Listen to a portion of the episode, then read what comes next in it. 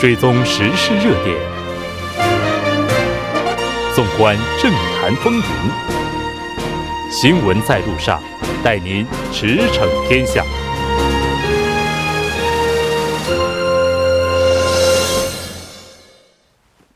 了解最新热点，焦点锁定调频 101.3 新闻在路上。 在接下来的半个小时， 将为您带来此时此刻主要新闻、聚焦分析， 以及数据有话说。 广告过后马上回来。 您的参与， 我们的动力。 参与我们的节目， 您可以通过 手机短信的方式 发送短信至井号 1013， 每条短信 收取 50韩元 的通信费用。 你也可以登录我们的官网 tbs.show.kr 收听更多回放。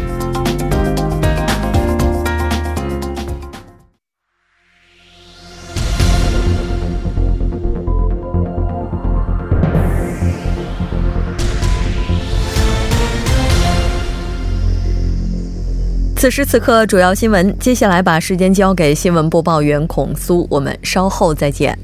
下面是本时段新闻。共同民主党公布称，将提高对政治新人和女性人士的加权比重，对现任议员采取相对严格的公推标准。民主党3号公布了公推标准，其主要内容是现任国会议员也要经过竞选，政治新人和女性、青年、残疾人等政治边缘人群在公推审查和竞选中会获得更多的加权分。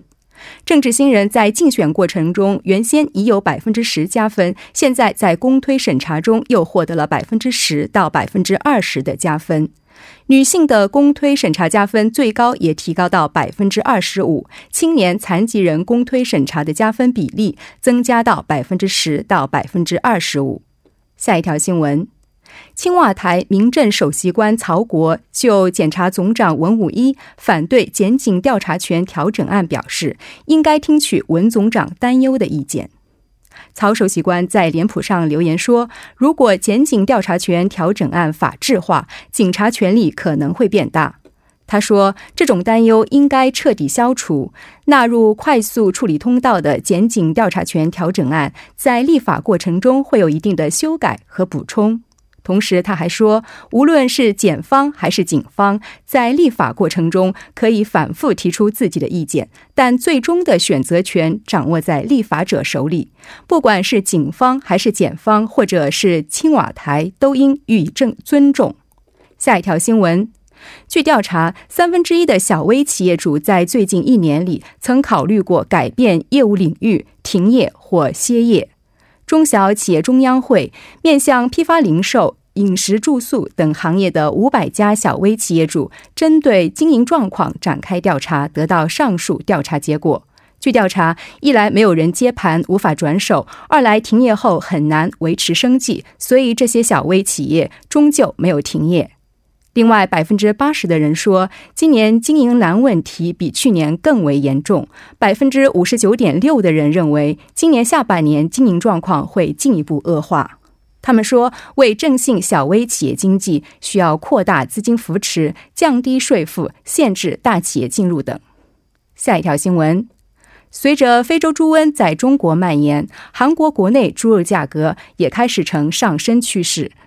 今天，韩国消费者院价格信息综合门户网站参考价格显示，截至上月末，100克猪肉五花肉价格为2663韩元，比1周前上涨了 4.8%， 与1个月前相比增加了 16.5%。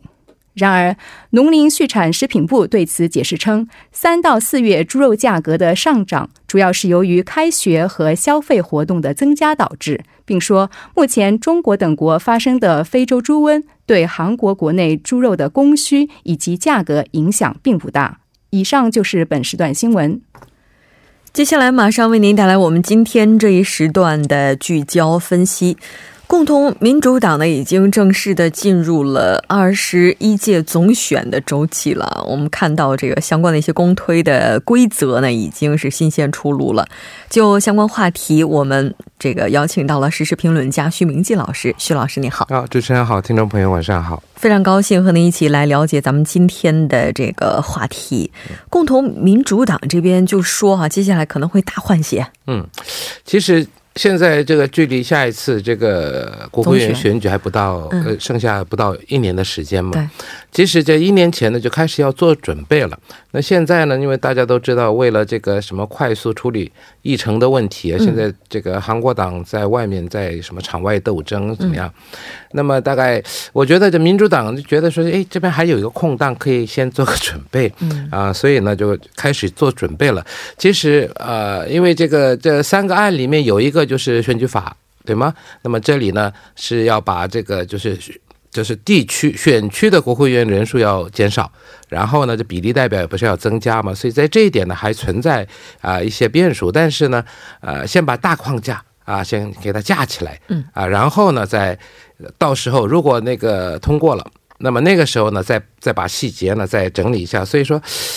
现在呢是已经开始着手了，这3号发表的嘛，那么那个时候呢他们 规定下来的就是对现役严格，就是对现在的国会议员呢就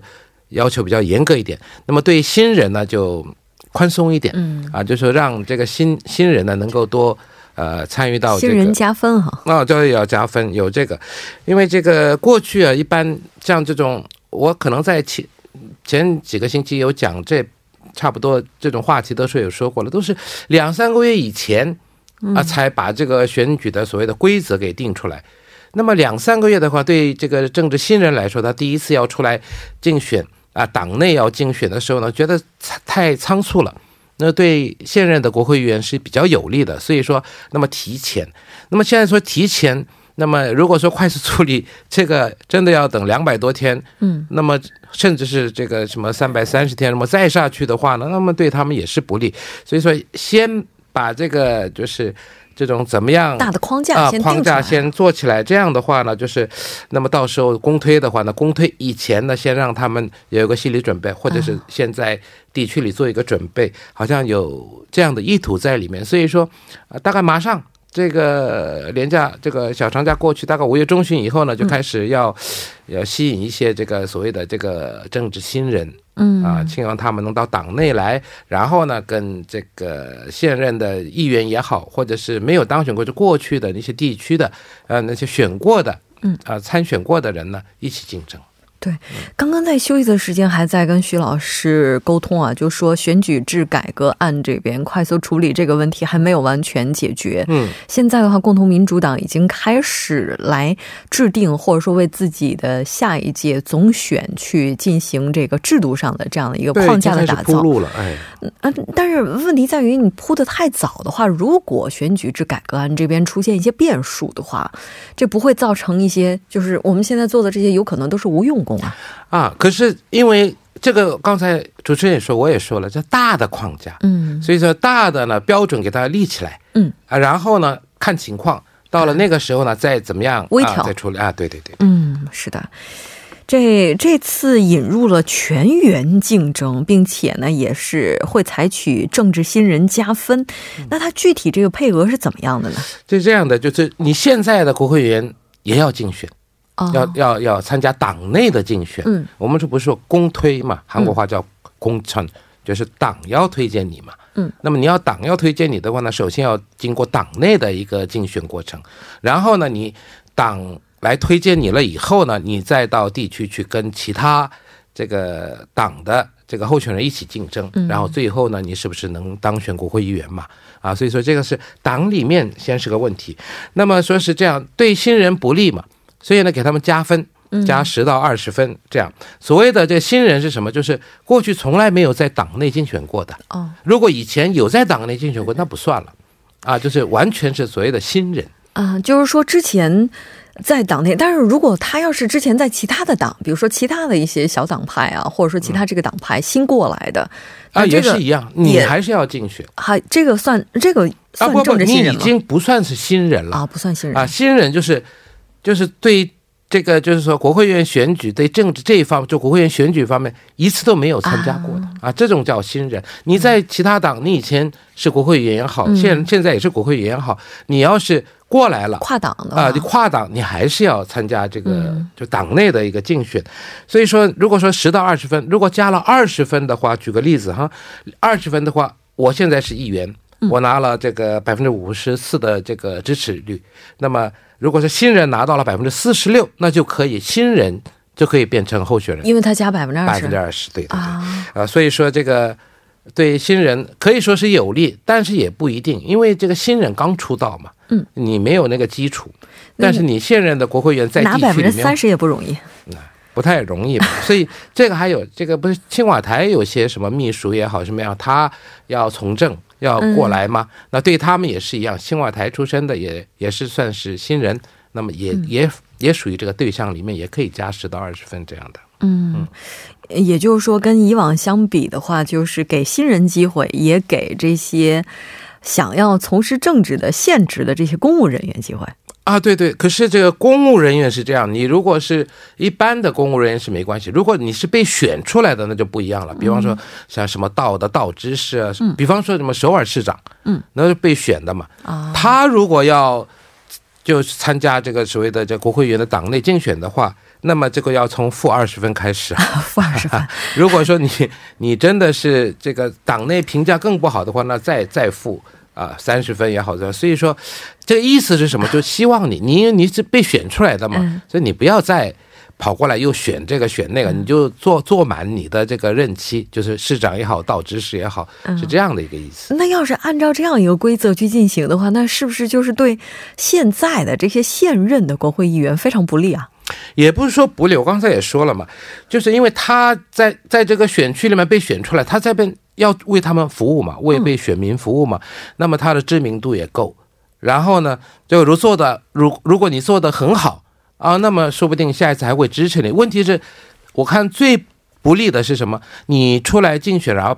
就是没能被当选的人，像这种人也不给你加分嘛，那新人还给你加分嘛。所以说现在最重要的就是说，你说对他不利，当然了现在看国会的情况，打来打去有这样，可能选民有些反感，不选也不一定。但是呢一般做了国会议员为选区，你要争福利嘛，争利嘛，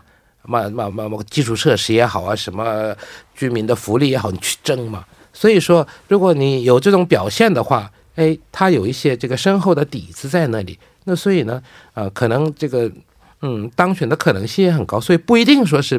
完全不利啊。就是说新人呢，就是因为什么知名度也没有打好基础，所以说给加分是这个意思。是的，但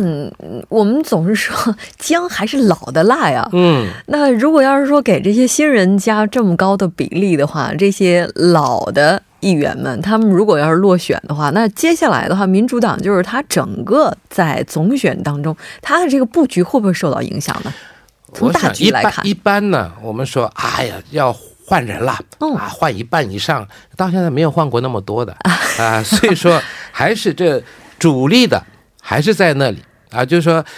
现在就是在党内所谓的主流的一些人士占据重要位置的，像这些人呢，我想被刷下来的可能性是很少很少了。那么其他的当然有一种叫做什么战略的这个公推，就战略性的这个地方我觉得这个人比较好，所以这个现在民主党说是要最少化，因为这为什么呢，就是说你觉得这个人跟自己关系好，我就推他，跟什么我们派系有关系的推的，这样的话会出现问题。所以说这个战略的这个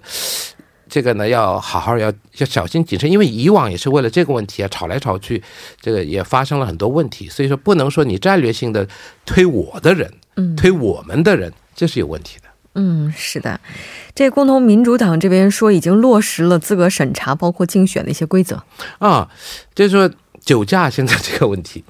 酒驾就是过去15年里面你有3次被这酒驾被揭发了，那就排除了。还有呢，过去10年里面如果说你是这个2次这个酒驾，那么也被排除在外。还有呢，就是去年不是12月份不是有通过了一个所谓的什么隐藏号法吗？这个的话呢，你只要被一次你被发现了，然后呢你到了这个吊销这个驾驶执照的那种程度的话呢，也是排除在外。就是说酒驾现在比较严格，问题是什么，就是那个像那个性暴力这种问题，这性暴力呢说是怎么讲，就是说你这个只要被这个就是起诉了，那么就不可以，这个有点问题。为什么？如果对方恶意的诬告， 然后把你起诉了的话，那你就连选都不能选了。所以这个应该要好好要小心谨慎一点，你不然弄不好的话，别人诬告了，到后来你被判了也是，你已经不能出来选了嘛。所以这个呢可能还需要再考虑考虑。我觉得酒驾这个已经是太平常了，然后其他过去那些 这些标准的那个我看还是会一样的。是的，工农民主党这边的话其实还有另外一个问题，就是院内代表他也面临着换届啊。啊对呀，就马上就要换届了嘛，所以说这个换届是换届，可是呢因为他在党里面的这个所谓的位置也好地位也好已经在相当一个水平，所以说一般过去也说了，所谓的主流或者是像这种有头有脸的一些人士呢 继续出来这个竞选或是当选的可能性是比较高，所以才有2选3选5选8选这样一直上去选上去的嘛。当然有的时候中间会空一次，但是一般连续什么3届4届当选的人很多，那么这些人呢都是比较所谓的大牌，那些这个议员。所以哪怕院内代表改选也是大牌啊，对对，所以说他总是在这个公推的时候总是因为 这公推谁来推啊，就是那个什么组织一个委员会嘛，委员会的人也都是差不多那些人，所以说这种情况哪个党都差不多的。所以接下来的话院内代表换届的话是不是基本上也能够看得出来明年共同民主党在总选当中他的一个大盘的构图呢？其实这个里面换来换去啊，但是换的呢一般来说都是主流人士啊，所以我们说非主流，非主流的话呢就是 被排斥到外面的，比较边缘的这些人呢，下一次呢还不一定啊，但是呢一般在里面中央里面的人呢，我看这个还是被这个公推的可能性是比较大的。明白了，换汤的可能性比较大，换药的可能性不大。对对对，可以这样这样理解就可以了。非常感谢徐老师带来今天的这一期节目，我们下期再见。好，再见。接下来关注一下这一时段的路况交通以及气象信息。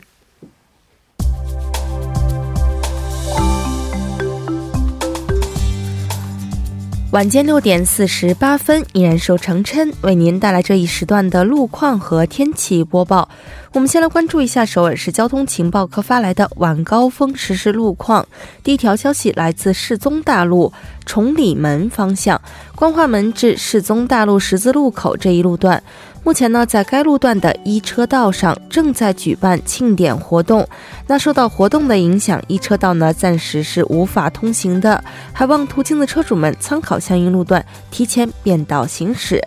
好，接下来是在江边北路9里方向， 圣水至永东大桥这一路段， 不久之前呢发生在该路段3车道上的交通事故， 目前负责人员已经将事故车辆移至安全岛区域进行处理， 前往的车主们保持安全车距， 小心驾驶。 好，我们继续来关注一下天气。 那新一周的第1天， 全国多数地区天气晴朗， 但是呢受到弱冷空气的影响， 多数地区呢出现了大风和小幅的降温， 中部内陆等地气温的降幅呢达到了4到8度左右， 降温最明显的江原岭东地区甚至超过了10度。 不过好在呢天气晴朗， 各地光照强烈， 体感温度还是维持在20度以上的。 在未来1周时间里， 全国大部分地区将会维持晴朗的模式， 但是大气干燥， 公众呢还是需要注意用火和用电的安全， 谨防火灾。 好，我们来看城市天气预报， 首尔晴， 9度到21度。 好的，以上就是这一时段的天气与路况信息， 我们稍后再见。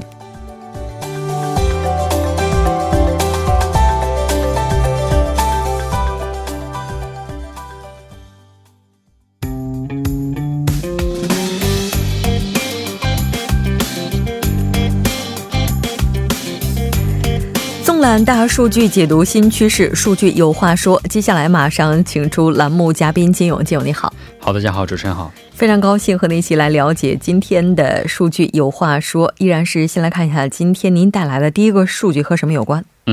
今天这个第一个数据呢是我们上周提到过的文在寅总统的国政支持率情况。 今天呢最新的消息显示的话呢，支持率呢已经接近了50%了。 先来看一下具体的数据吧。 这次呢舆论调查机构Realmeter在上个月的 29号到30号 和这个月的 2号 和3号 受到白天的委托， 以全国 19岁以上的 2018名 选民为对象进行了这个调查。 信赖度呢是在 95%， 误差呢是在上下 2.2%。 然后呢根据这次的调查结果显示的是这周迎来 就任2周年的文在寅总统的国政支持率呢是上升了接近 50%。 另外呢 共同民主党的支持率呢也是恢复到了 40% 以上。 自由韩国党的支持率呢也是刷新了县政府执政之后的一个最高值。 是的，咱们也来看一下肯定评价以及否定评价的数据变化情况。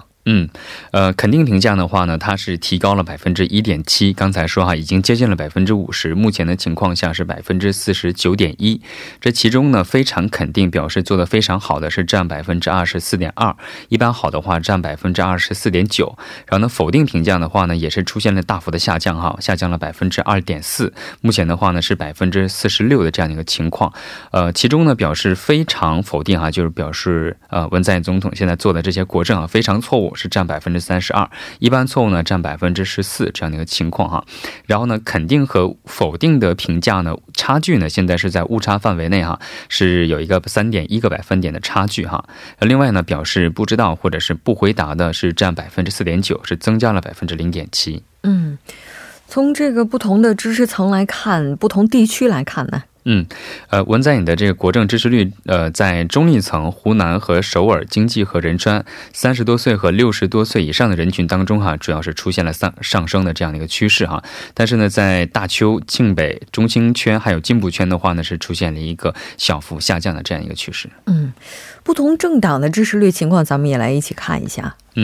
目前这个政党支持率呢， 民主党的支持率呢是比上周上升了 2.1个百分点， 目前是 40.1%。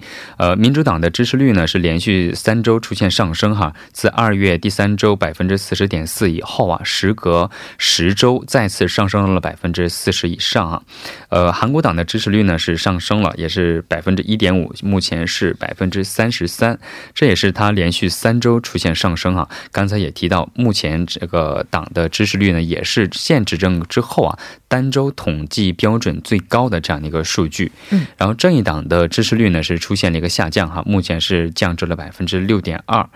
正未来党和民主和平党的支持率呢分别是下降了 0.1个百分点 和 0.4个百分点， 目前分别是 5.2% 和 2.3% 这样一个情况。 是的，